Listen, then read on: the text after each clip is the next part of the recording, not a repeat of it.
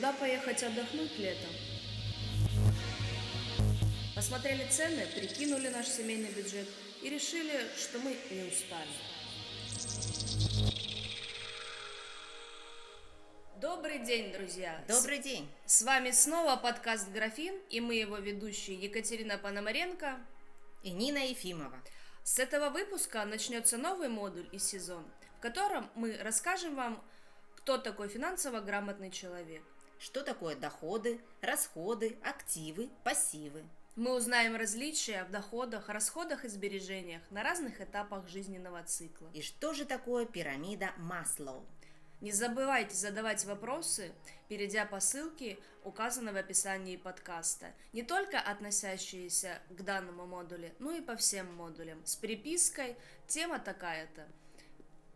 Мы все считаем себя финансово грамотными. Но что же на самом деле значит финансовая грамотность?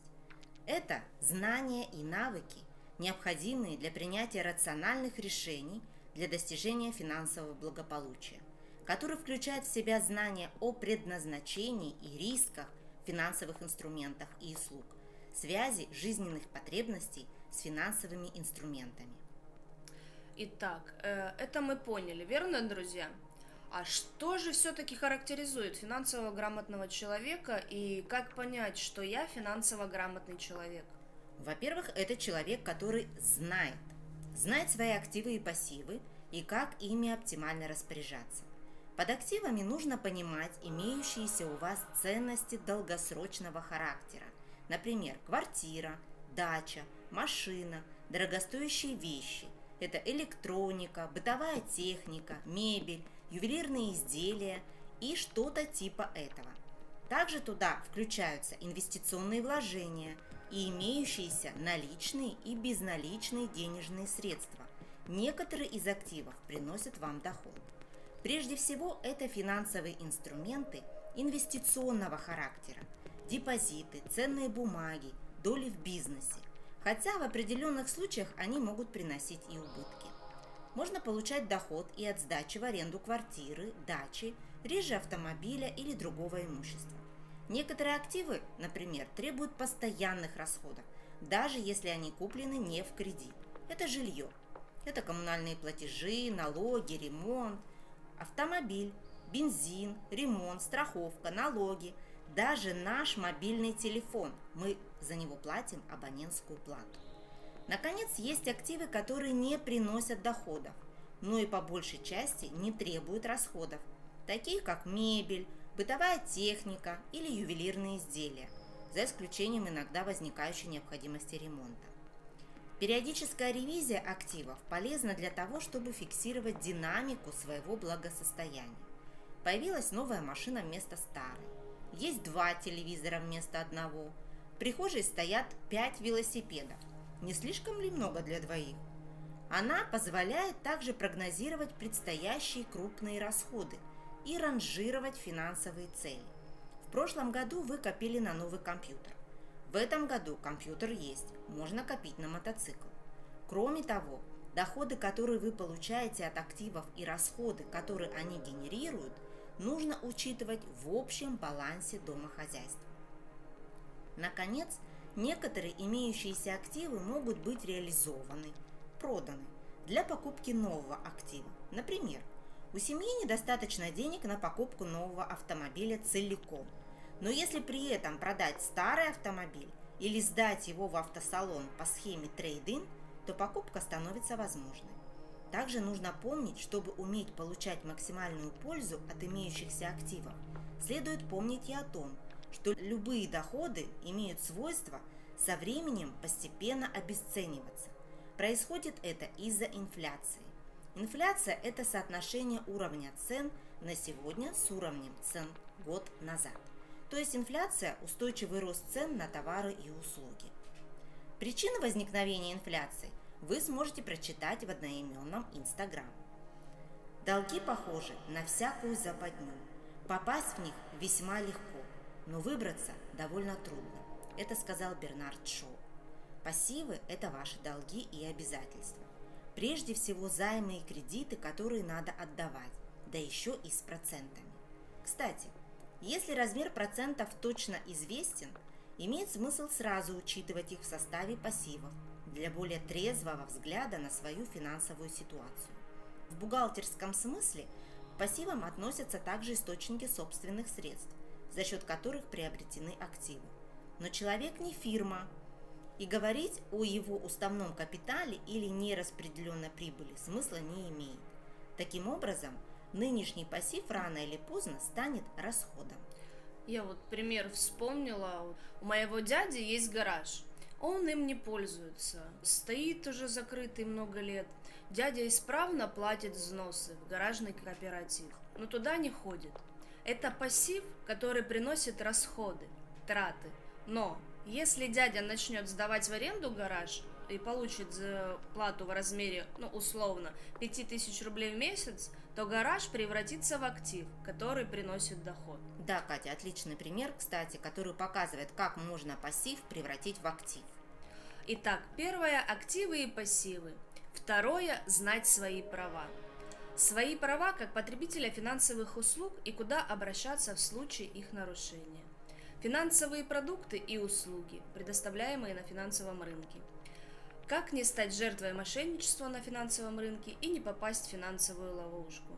А также финансово грамотный человек умеет определять свои жизненные и финансовые цели, собирать и анализировать информацию о финансовых продуктах, услугах и их поставщиках, оценивать риски и опасности финансового рынка, выбирать оптимальные финансовые продукты и услуги для достижения своих целей. И последний пункт – это практикует, тратит меньше, чем зарабатывает, действует по принципу «сэкономил, значит заработал», ведет учет и планирование доходов и расходов, своевременно выполняет свои финансовые обязательства, следит за изменениями на финансовом рынке, пользуется страховыми услугами, копит на достойную старость. А еще финансово грамотный человек ведет учет собственных доходов и расходов, то есть формирует свой бюджет, осуществляет краткосрочное и долгосрочное планирование. Он формирует сбережения, следит за ситуацией на финансовых рынках, думает о будущем. Бюджет – это список запланированных доходов и расходов на определенный период времени, например, на месяц или на год. Нина, а ты ведешь бюджет? Да, конечно. Но ты знаешь, первое время было некомфортно. Я даже несколько раз бросала это дело. Но сейчас все нормально. А вот более подробно об этом мы расскажем в следующем выпуске. Не пропустите. Также вам нужно запомнить, что расходы – это часть бюджета, и их учет важен. Расходы – это то, что вы уже тратите на удовлетворение своих потребностей, выполнение материальных и финансовых обязательств. Существуют обязательные расходы – это коммунальные услуги, налоги, ОСАГО, и необязательные. Какой будет структура необязательных расходов, зависит от вас, и эту структуру следует прописать в финансовом плане, личном или семейном. Доходы – это также составная часть бюджета, это деньги, имущество, выгода, которые поступают в ваше распоряжение. Получать доходы можно в разной форме – денежной и неденежной, регулярной и нерегулярной. Для понимания своих возможностей нужно отразить в бюджете все поступления.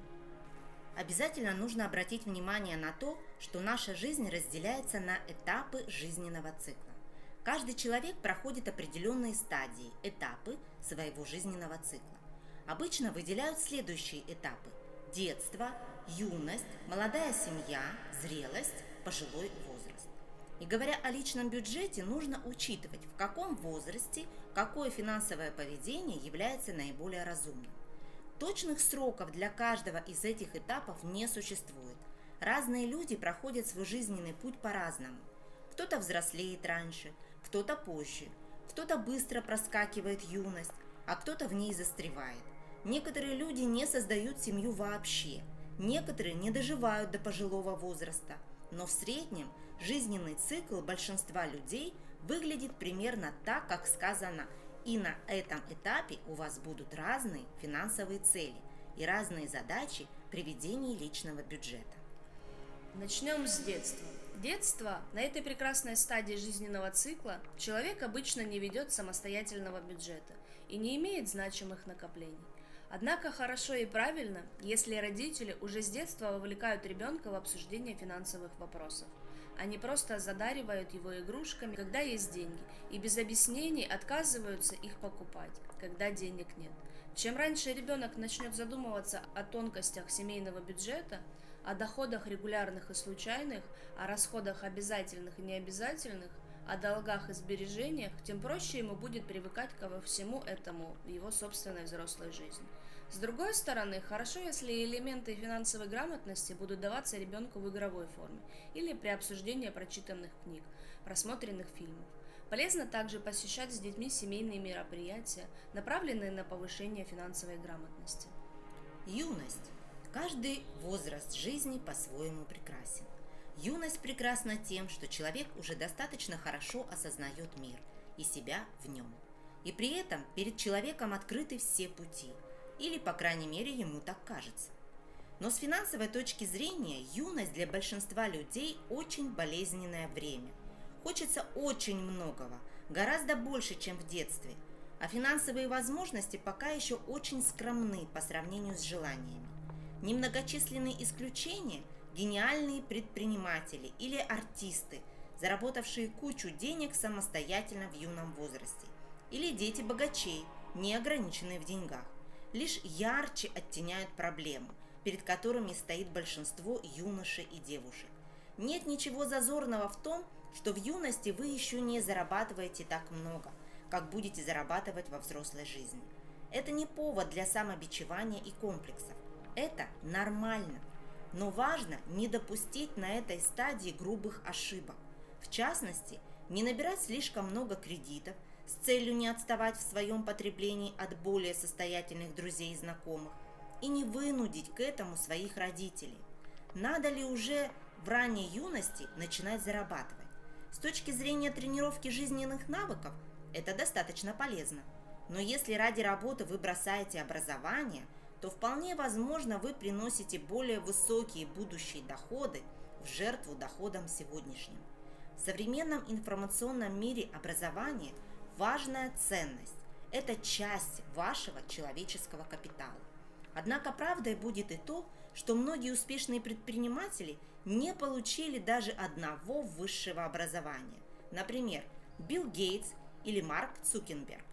Надо ли стремиться поскорее выпорхнуть из-под финансового крылышка родителей? Опять-таки вопрос очень индивидуальный. Он зависит и от психологических качеств юноши или девушки, и от микроклимата в семье – и от финансового положения родителей, и от возможностей трудоустройства. Но вот уж когда точно наступает пора жить своим отдельным домохозяйством со своим собственным бюджетом, так это после создания молодой семьи. У молодой семьи, как правило, резко возрастают расходы по сравнению с суммой тех расходов, которые муж и жена по отдельности несли до брака. Это связано прежде всего с необходимостью оплаты отдельного жилья, будь оно съемное или ипотечное, с приобретением своей мебели, посуды и прочей домашней утвари, с покупкой автомобиля, если раньше его не было ни у одного из супругов, наконец, с появлением детей. И хотя в современных семьях часто бывает, что при вступлении в брак оба супруга работают, их объединенный бюджет все равно оказывается более напряженным, чем два отдельных лично бюджета. Поскольку у супругов есть потенциал карьерного роста и роста доходов на протяжении достаточно длительного периода, то у них возникает и соблазн балансировать возросшие расходы и более медленно растущие доходы при помощи заимствований. На этапе молодой семьи кредиты и займы, пожалуй, более оправданы, чем на любом другом этапе жизненного цикла. Но и тут ими злоупотреблять не стоит. Максимально оправданный кредит ипотечный на приобретение своего жилья – если иные способы приобретения жилья не просматриваются. Может быть разумный кредит на автомобиль или мебель. Существенно менее оправданные являются кредиты на новые гаджеты, отпуск, развлечения, если только они взяты не в расчете на твердо ожидаемые дополнительные доходы. В противном случае лучше постараться накопить на соответствующую покупку самостоятельно и сэкономить на процентах. Делать долгосрочные накопления на этой фазе жизненного цикла сложно. Но вот о чем крайне желательно не забывать, так это о подушке безопасности.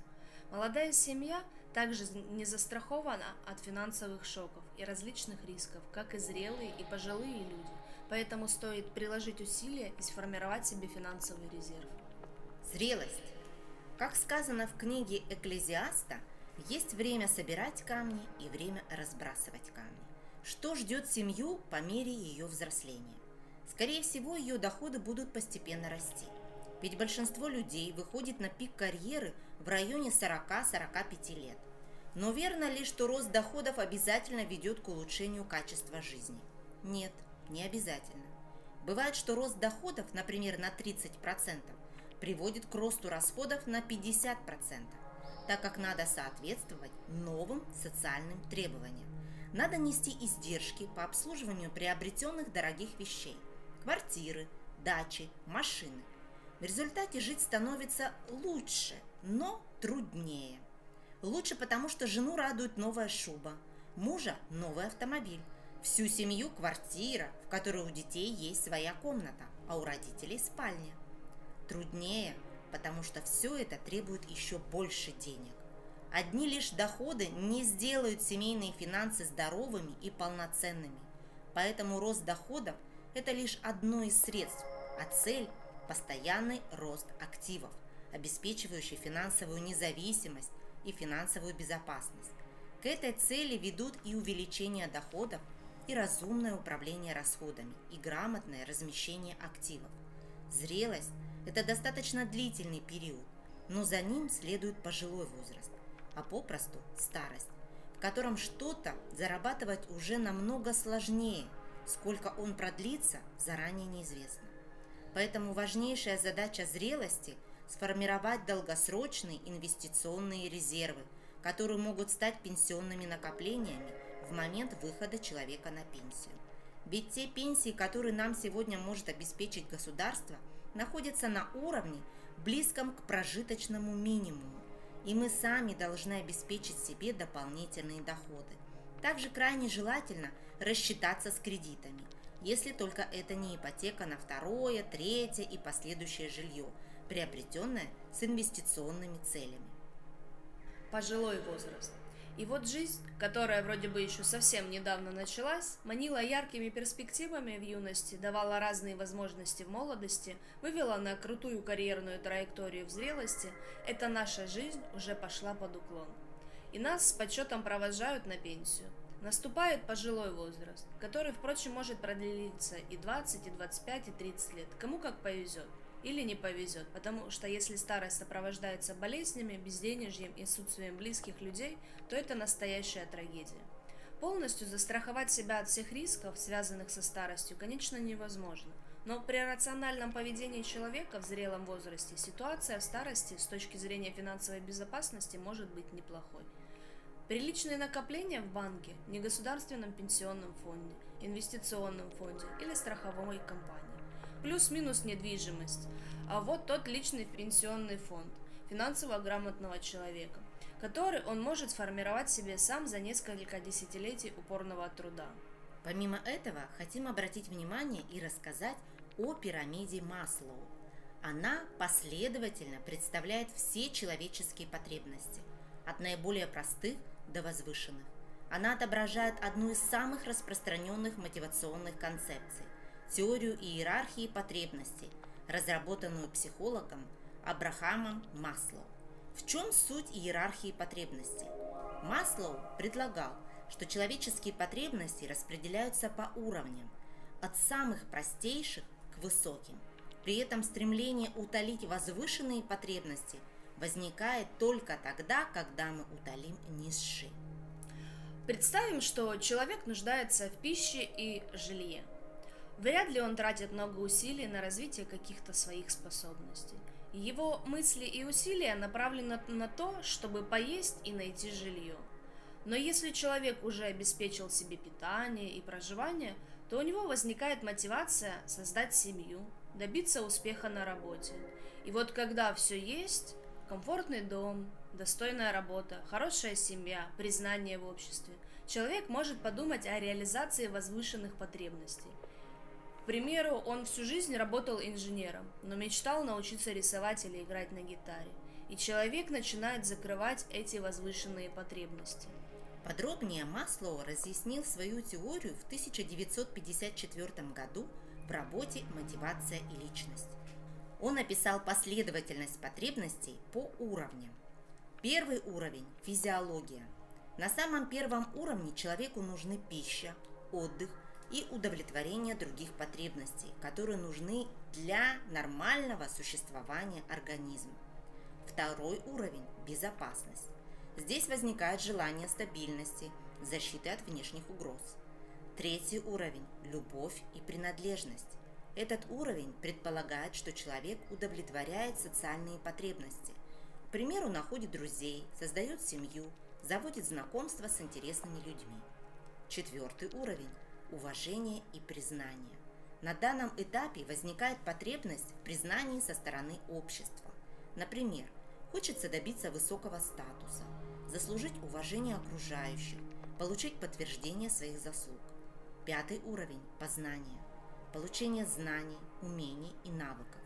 Шестой уровень – эстетика, стремление к красоте, поиск идеала. И седьмой уровень – самоактуализация. По достижении этого уровня у человека возникает стремление закрыть духовные потребности. Это может быть развитие талантов, поиск смысла жизни.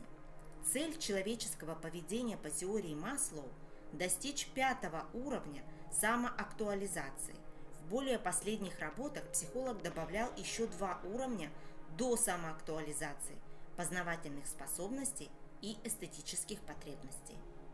В 2010 году группа ученых из США и Канады обновили пирамиду с учетом современных реалий. По их мнению, базовые потребности остались прежними. Точно так же люди нуждаются в пище, безопасности, принадлежности и любви. А что по поводу верхних уровней, то первый план выходит репродуктивные цели, сохранение отношений, поиск подходящего партнера и воспитание детей.